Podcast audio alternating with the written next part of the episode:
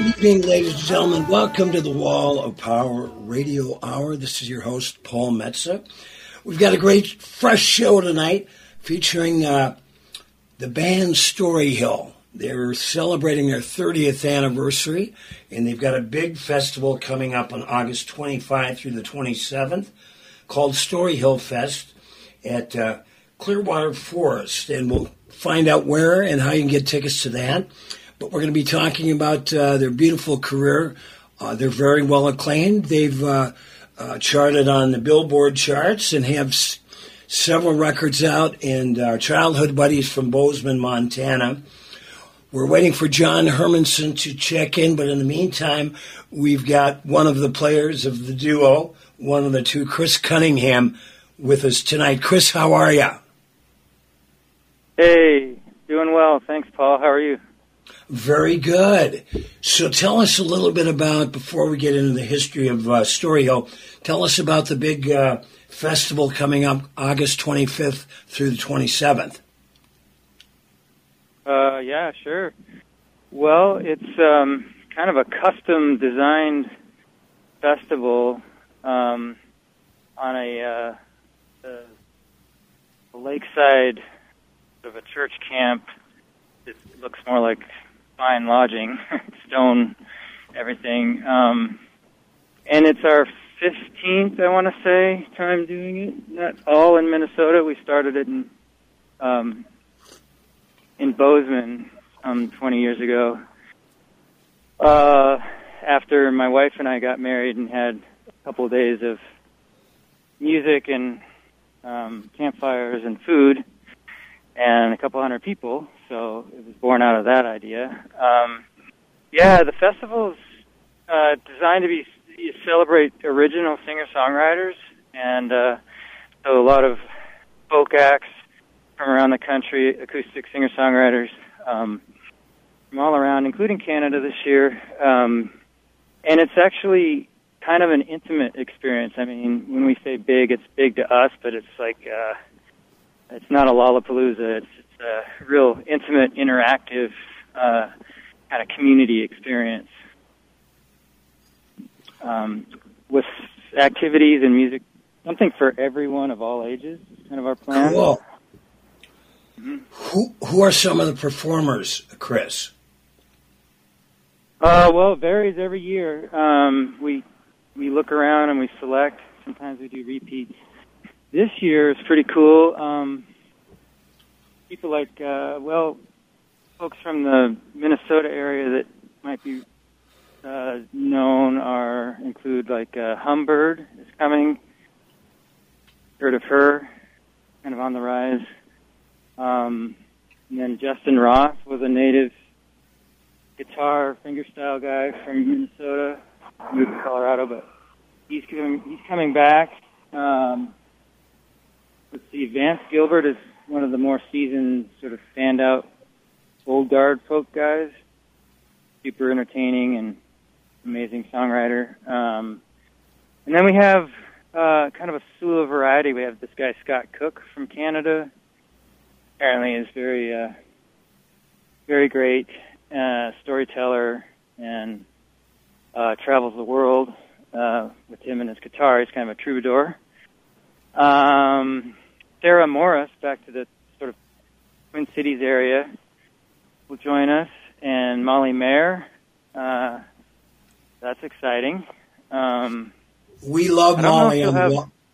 We love uh, Yeah. Molly on the Wall of Power Radio Hour. We've had her on, and I've known her for years, and she is not only a fabulous musician, but one of the coolest people you'll ever meet. Yeah, for sure. I just got to meet her for my first time a month ago up at uh, a place called Lutsen. Well, you all know where that is. We all And know where she's that been is. hosted.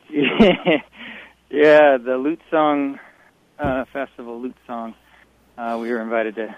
She invited us to headline that one, and um, so we got to party with her around the campfire ring afterwards. It was really nice. And she's super cool. and turns out we have a lot of friends in common, and her and my Storyhill partner Johnny go back. Uh, have history too. Um, apparently, she's a really great luthier or guitar repair. She's like a a lot of things. Sounds like. well, she uh, she worked for years at Willie's American Guitars in St. Paul. She really knows the guitar stuff. I bumped into several people over the years that uh, have bought guitars from Molly at Willie's. She knows her stuff. Yeah, that's cool. Maybe she can join in on the guitar workshop because we also do besides music at Storyhill Fest. There are um, daily workshops, um, songwriting workshops. You know, someone does a little yoga in the morning. Um, there's stuff for kids, crafts and stuff like that.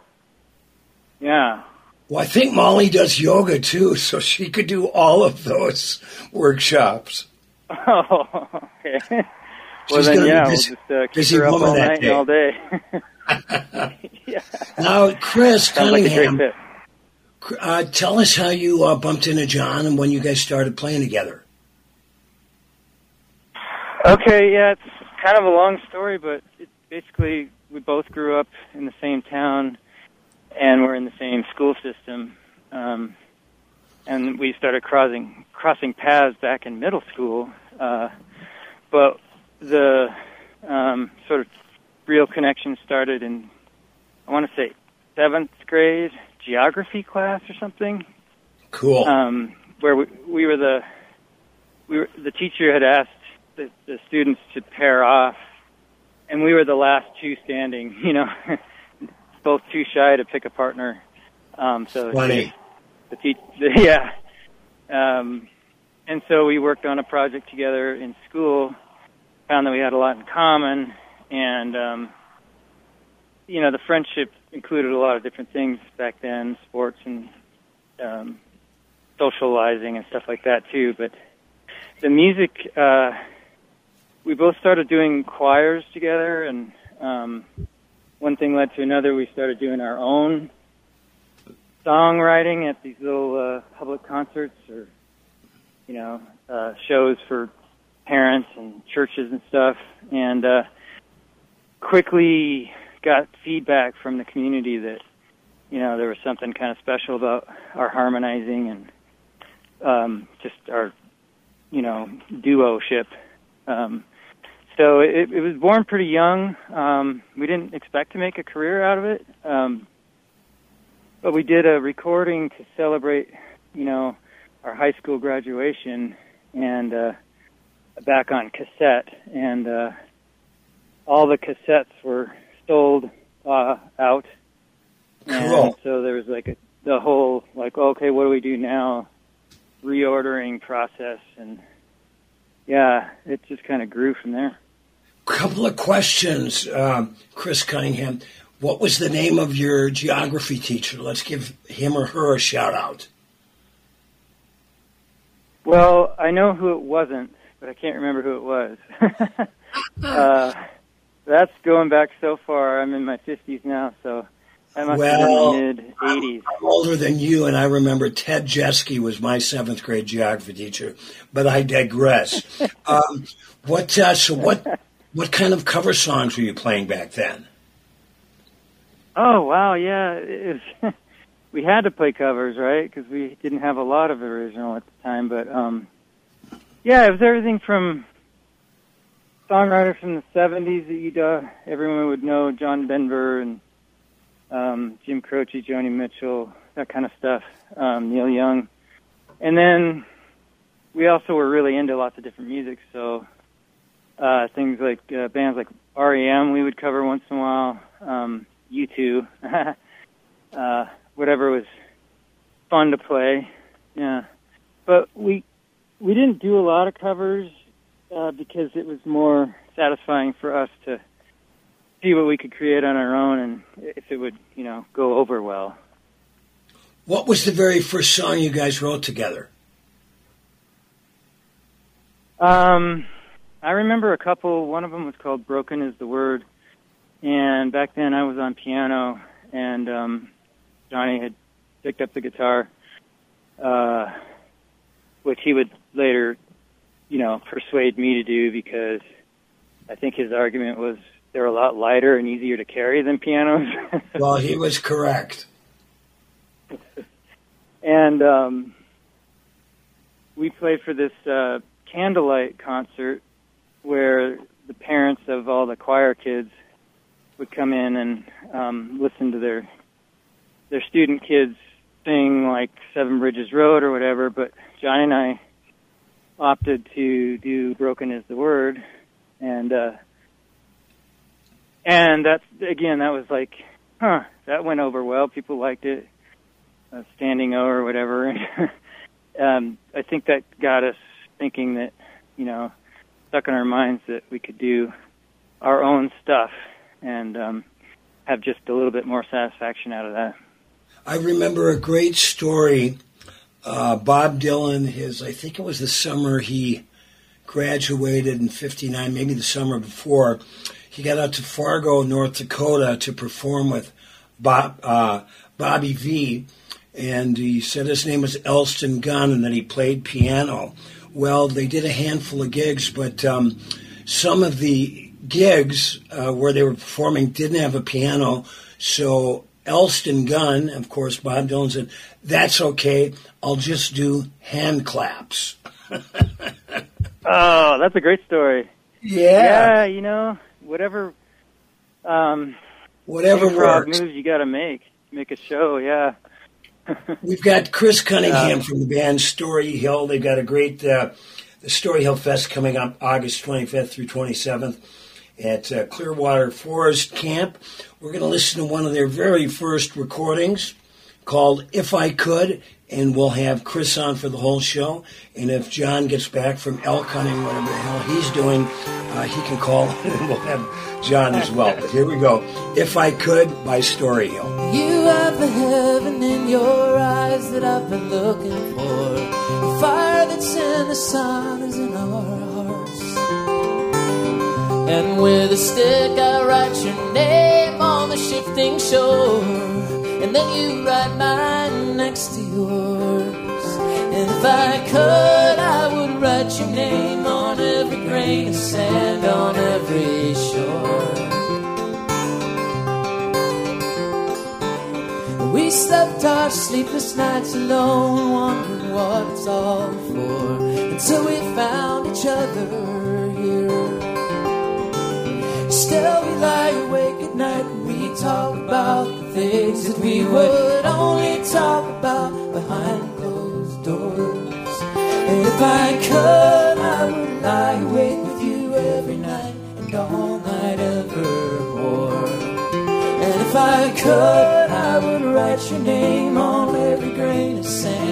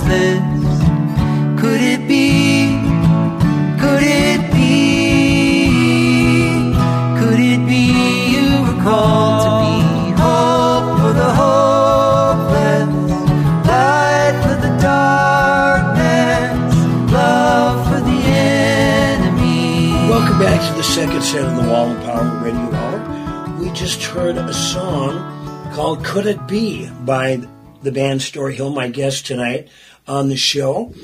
And uh, this was recorded at the Sacred Heart Music Center in Duluth, Minnesota by a great engineer and house sound man over there named Eric Swanson. Tell us a little bit about uh, this recording, this song, and uh, let's talk a little bit about Eric because he's so good.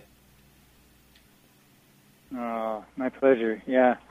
Well, for one, um, you know, we just love singing in that hall, as it, as probably anyone would would say. Um, you know, the natural acoustics, the reverb. I think the tail. I think Eric was saying the tail of the reverb is something like five and a half or six seconds. You know.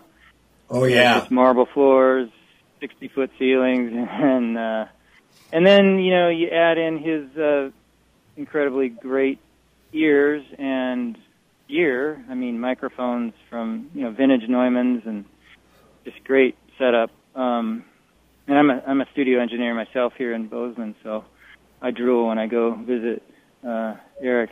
And um, he's and got a great in his yeah, and his whole you know years of experience is just so admirable. Um, plus his personality, is so skill and so when we were there, it was two summers ago, I want to say, so 2021, and we r- drove Johnny's uh, brand new 50 year old vintage Volkswagen bus of his cool. dreams, uh, and found a campsite and with the intention to go record two songs with Eric over the course of two days. You know, we wanted to make sure um, and capture them live. And kind of for us as a duo, we really um, we delve deep into the nuances of our songs because it's just the two guitars and two voices. It we maybe make it seem easy, but it's actually quite a bit of um, you know repeating ourselves until we find how the song wants to express itself through us. Sure. Sounds a little esoteric, but yeah, um, you know, and so there's a degree of sort of surrendering our pride and you know kind of humility in, in terms of respecting how a song wants to be um, treated. And so, and Eric could understand that, so he was not in our faces at all about like, oh, that was a great take, or you guys should stop now, or anything. We just, you know, he just kind of set up and stood like a sentinel, you know, just on the wings, shepherding. Well, he's such a uh, such a professional, and he's so easy to work with. I'm going to tell you a quick story, Chris Cunningham. I I've played uh, Sacred Heart several times over the years. I just played there in May for the Dylan Fest, and when I walked in there several years ago, I was reminded I was in a wedding party there at sometime in the 70s, and uh, I was talking to my sister about it. She goes, "Oh, do you remember when the bride would not come out of wherever the the bride and the bridesmaid stayed because she didn't want to get married? It took it, it held up the uh, proceedings by about twenty to thirty minutes. They finally did get married. Their uh, divorced just a few years later, but it was a little uncomfortable for the groom and uh, and the congregants at that particular uh, event. But it got better. There's. Let me ask you this, Chris Cunningham: How do you figure out your guitar arrangements? Because you got two guitars. I imagine maybe one guy's capoing up and you're playing in different chord positions, or how do you figure that out? Yeah, exactly. Um, it's pretty rare that we're that the two of us are on the same um, tuning or uh, chord progression. It's pretty rare, you know. And when it is, when it does happen, it's it's on purpose. Um, everything's on purpose. We spend quite a bit of time, you know, looking for complementary, um, not keys, but capo settings, um, and then of course you play different chords because we want to try to um, our guitar work gets described as being pretty intricate, and Mhm. uh, you know, and Johnny actually has a background in classical violin performance kind of stuff from St. Olaf College, yeah, there in the you know Minnesota, uh, Northfield, um, and grew up playing violin. So I think maybe that plays into his subconscious in a way. Um, a lot of times he will be able to um, come up with guitar parts that are just kind of irrepeatable for the average player, and for me, at least, I, I just don't know how he does it. um, and then, you know, me too. I'll um, I'll do some finger work that you know. It's like it's like it it it, it it's kind of like a if you're skiing, say you you know you know where you're going to get to, but you don't know exactly the path you're going to take. You kind of discover Sure. that going down the hill, and um, same with coming up with a final arrangement for one of our songs. A lot of times we sort of just launch out and and try and, and just uh, let ourselves weave around as much as needed until something lands. And um and then and then you know usually both of us will just kind of resonate with it and like okay yeah that's that's cool. Let's do that. Let's do that again and get it into our mm, memory and bones and stuff. And um and then after a while we have these parts these guitar parts that sort of interweave and it, you know and along with our voices and harmonies it same thing you know we kind of pick different notes and um, it's sort of like Simon and Garfunkel, only maybe a little more artsy. Um, although they're plenty artsy, um, but you, you're just looking for something that's going to sort of be different and unique. And uh, Right. yeah, and so it's a lot of time and you know repeating and you know honestly we've discovered that a lot of our music and songs you know they may be presentable at a certain point and then we hit the stages and playing live in front of an audience really does inform the way we respond to our own songs Oh, absolutely. and, you know, and so I think probably a lot of live performers experience that too. Is you know they take on a new life and dimension once you've been playing them out consistently over a period of say months or years even, and that's when you start to know that oh that song is like it's got a life of its own. It kind of stands on. We we know we know how to do that one now. You know. Right. Well, you know, it, it frustrates me over the years when I see a band with two guitar players and they're playing the same chords in the same position, and I just want to buy a capo and give it to them because the beautiful thing for any guitar players out there would know if you've got two guitar players and one guy's playing, let's say, first position in the first three to five frets, somebody else capos up another five to twelve frets, um, you get it. Two guitars can sound more like a piano at that point. Exactly. Yeah, a lot of overtones and you know full range. Um, and pianos are built that way, right? A lot of strings Yeah. to hit, overtones. Yeah, So, Mhm. Chris I agree. Cunningham, who are, who are some of your favorite guitar players? Who's influenced you? Okay. Um, well, have you heard of, uh, by chance, uh, he's a songwriter uh, originally from the East Coast, singer-songwriter. Uh, one of my favorites that's sort of not super well known, but definitely super respected and has a following. Um, his name is Richard Shindell. Oh yeah, I'm very familiar with him. Oh, okay. I think he's pretty amazing as far as um, being a one man, you know, with a guitar, one person with a guitar, and just the, you know, the timbre and tone of his singing, and the uh, sort of, uh, you know, curiosity level of what he's singing about. I, I'm always drawn into the the fact that he, he rarely sings from his own experience. He almost always takes on a character. Mhm. It's fun for me to try to figure out, you know, it, and it can be a character from, you know, modern times to, you know, other eras. Uh, um, and it- it's fun for me to, you know, try to figure out who who I am when I'm listening to that. You know, who this who is this singer voice? And anyway, and then his guitar work can be pretty cool. I mean, it's nothing super flashy, but it's it's interesting enough to not only carry a tune but to um, complement songs, you know, and you can fill in. Um, but I have, at the same time, as far as like, you know, people with prowess that I admire, well, um, Martin Sexton is probably my hands down favorite live solo guy. Uh, You know, he just- he can just- play. He just played in Duluth, and I missed it. I uh, that one was completely off my radar. But yeah, I'm very familiar with Sexton. Great musician. yeah, yeah, he's a powerhouse. So, who are some of your songwriting influences? Yeah, uh, I would have to start with, you know, my early influences have always stuck around. Um, for me, just they just don't seem to go away. Um, so Gordon Lightfoot and John Denver and you know um, Joni Mitchell and that that whole ilk from the '70s, the Crosby, Stills and Nash and Young, the Simon and Garfunkel again.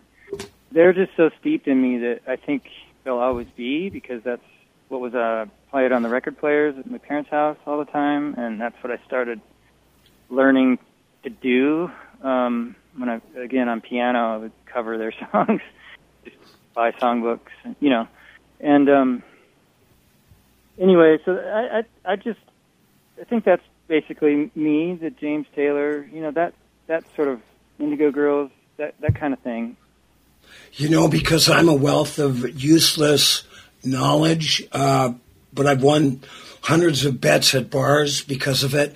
Uh, John Denver actually spent some time in Edina. His God given name was Don, John Deutschendorf, and he Right. wrote a song, very popular song, Annie song, from Yeah, a woman. I know I don't one. know if they got married. Annie went to St. Olaf College. Oh, ha! Wow, you won that bet, huh? That's an, Yeah. I did not know that. That's really interesting and cool. Yeah, and I I went to St. Olaf as well. I followed Johnny there uh, a Did year you later. know a Um, professor there named Vern Fiata? Uh, so I was there in ninety, in ninety four, and so I'm not sure I knew that one. He was a uh, he was a late he, he has a cabin right by us on our family cabin at Lake Vermilion, philosophy professor. First first adult I knew with long hair in the '60s. Really cool guy.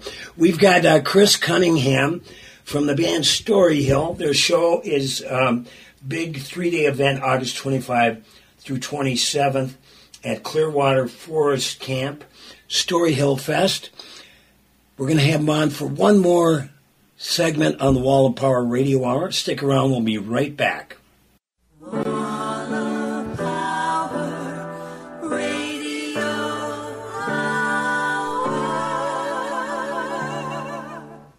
Welcome back to the last set on the Wall of Power Radio Hour. This is your host, Paul Metsa, talking with my main man from Storyhill, Chris Cunningham. Chris, so how, how you guys have been together, what, 30 years? Yeah, um, 30 plus. We celebrated our 30 year uh, career anniversary four years ago, back in 2019. Uh, we, uh, our manager at the time coordinated a, uh, like a kind of a bus trip tour of Montana and some of the sites where a lot of the songs originated from. And we had people flying in from as far as Argentina to join us. Wow. in New York and yeah, some of our fans have been around, and they're they're you know thanks to the internet and other things, uh, they kind of are fiercely loyal. Well, Um, but that's- yeah, it, it, it, been a long career with lots of sort of chapters to it.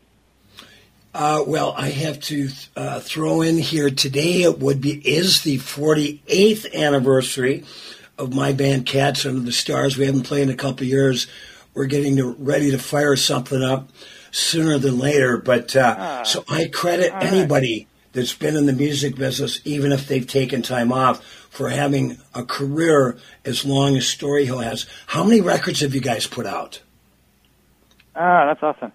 Uh, well, we've done like over a dozen independent releases. We were also on Red House Records for a stretch and did uh, two records for Red House Records, um, or with them while they were still, you know, standing uh, before they got bought out by uh, Compass. But yeah, and we got to work with. Uh, we tapped uh, Dan Wilson. I'm sure that's a pretty well-known name. Um, he Oh, produced yeah. those two records.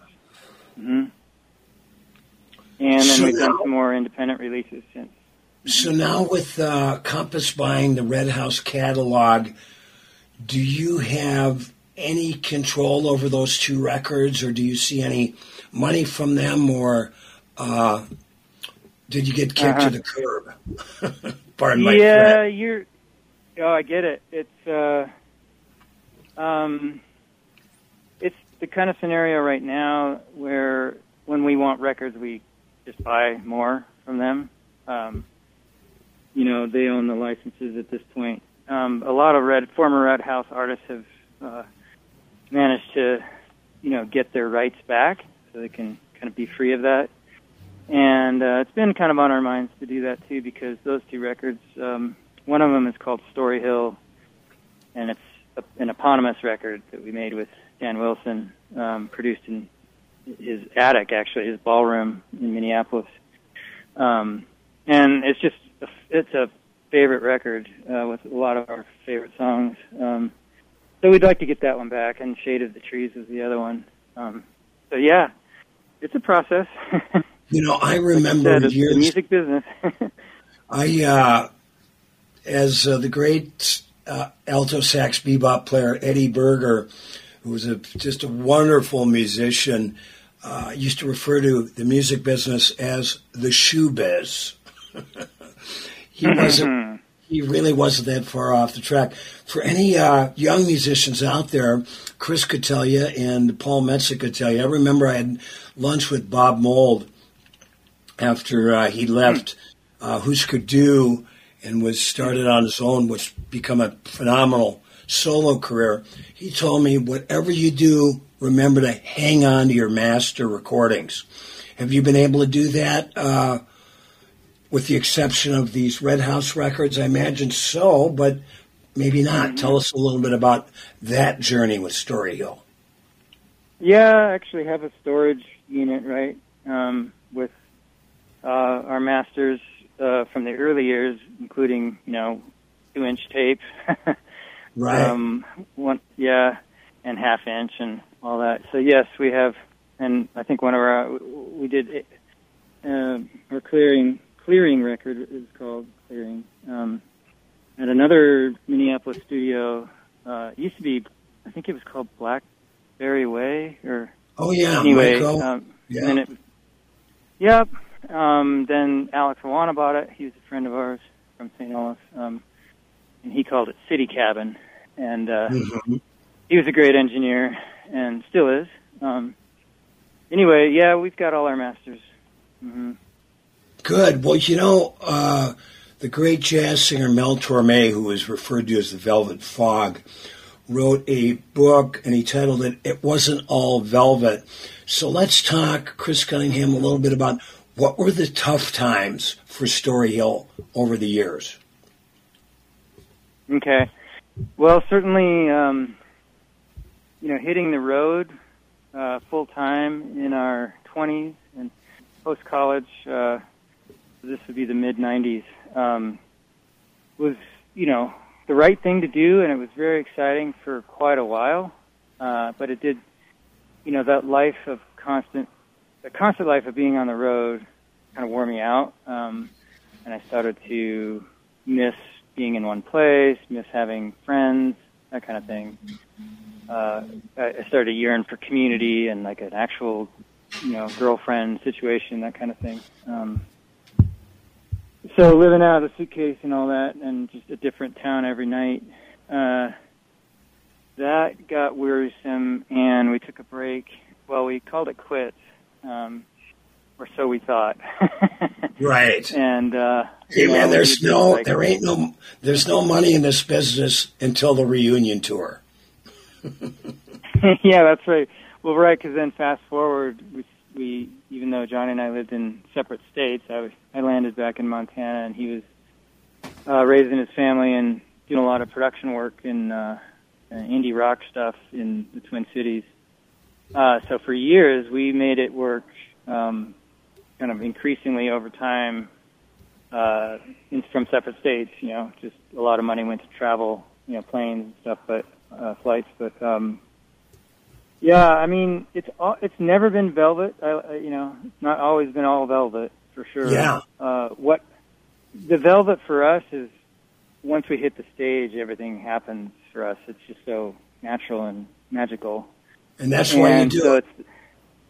yeah, and you know, just to see the light in people's eyes, you know, when they hear the music and just to feel that music, it's it's it's really uh, powerful. Um, and it's okay to take a break from it uh, now and again. I mean, especially kind of like those in between times when you're just you know slogging away at strategy and trying to coordinate everybody's schedules and stuff.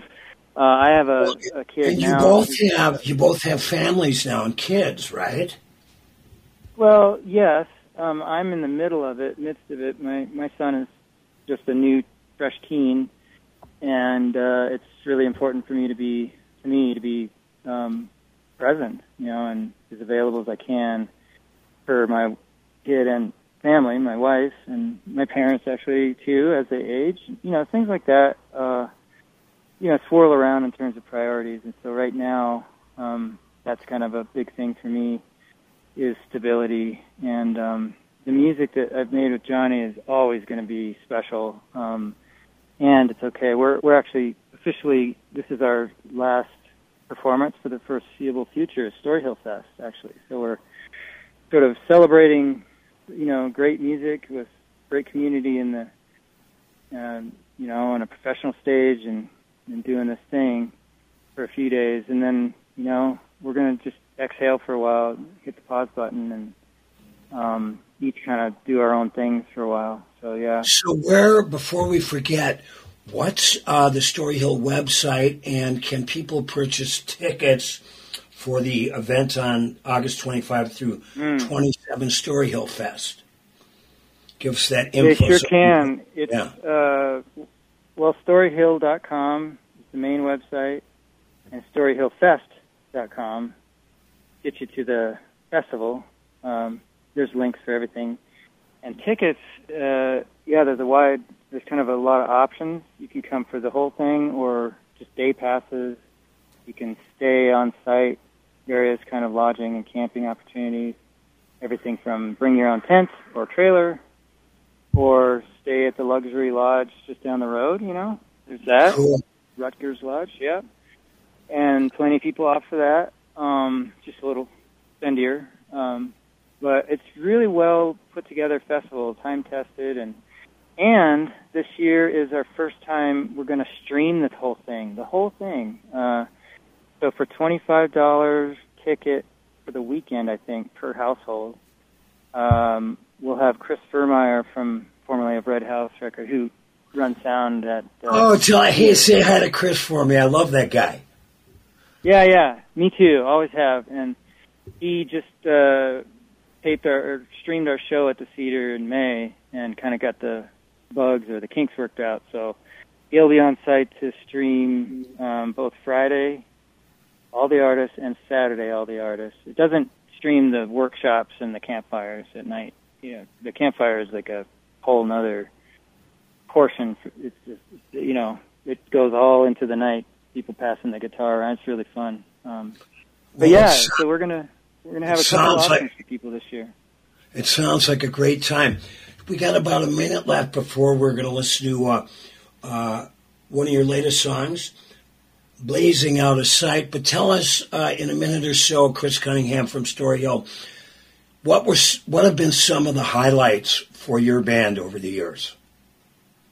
Mm, hmm Uh, well, I have to say, I really loved floating around on the big boat in the Caribbean, uh, playing music uh, with Storyhill for the Prairie Home Companion cruises back back when those were hip. Um, yeah, we did two uh, cruises. Um, they uh, they just it was just so much fun to see you know the Caribbean and another time go down the St. Lawrence. Um, and I just love you know the oceans that was a highlight. Uh, we we also have had some fun at festivals um, like the Kerrville Folk Festival. Cool. Uh, yeah, in the Falcon Ridge out east. Um, you know, career highlights. But honestly, it's just like it feels like everywhere we go, there's some little highlight. Um, I know that sounds kind of easy to say, but we just did a kind of a backyard, actually, a in a park, quote unquote house concert with some friends in uh, kind of near Rochester, and like all these friends and neighbors show up and bring their own beverages and their lawn chairs and stuff, and you can just see, you know, you're watching the skies and the, you know, the weather and stuff, and you're outside, and playing music. It just it can't get any better than that. There's no, really there's nothing better than playing music outside in the summertime in Minnesota. Chris Cunningham, this is phenomenal. Uh, tell Hermanson, uh, give him a little guff for not uh, taking time on a bison hunting to join us. And we want to give uh, Marcus Johnson a heads up for hipping me to this show. Congratulations on over 30 years of playing together, and uh, best of luck on your upcoming festival. And we're going to go out listening to uh, Blazing Out of Sight. But, Chris, it's been a pleasure talking to you tonight. Oh, right back at you, Paul. It's been a pleasure, and uh, thank you so much. All right, more info at storyhill.com. Thanks for listening. Chris, have a great night. Goodbye. Goodbye. It's in the color of the trees on the highway. Brilliant, we're dying. It's in the dust we're breathing these days. In your whispers and sighing. It's in the longer shadows stretching into the falling night. It's in the deep red sun that's setting before we're ready, blazing out of sight.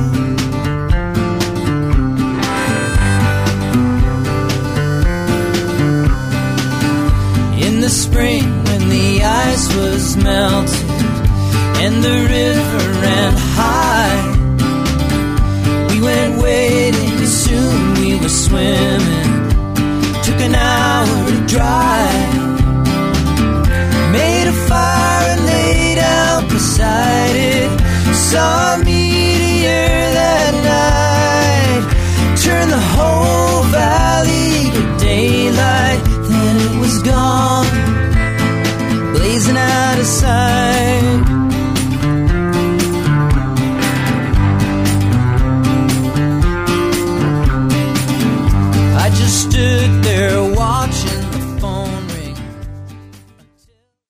Thanks for listening to the Wall of Power Radio Hour.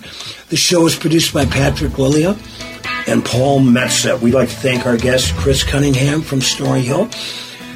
My book, Alphabet Jazz, is available on Amazon. The new book coming out, Blood in the Tracks, the Minnesota musicians behind Dylan's masterpiece, is out September 12th by the University of Minnesota Press. We'll be doing a book release in Minneapolis soon. We'll keep you posted on that. Follow me at paulmetsa.com.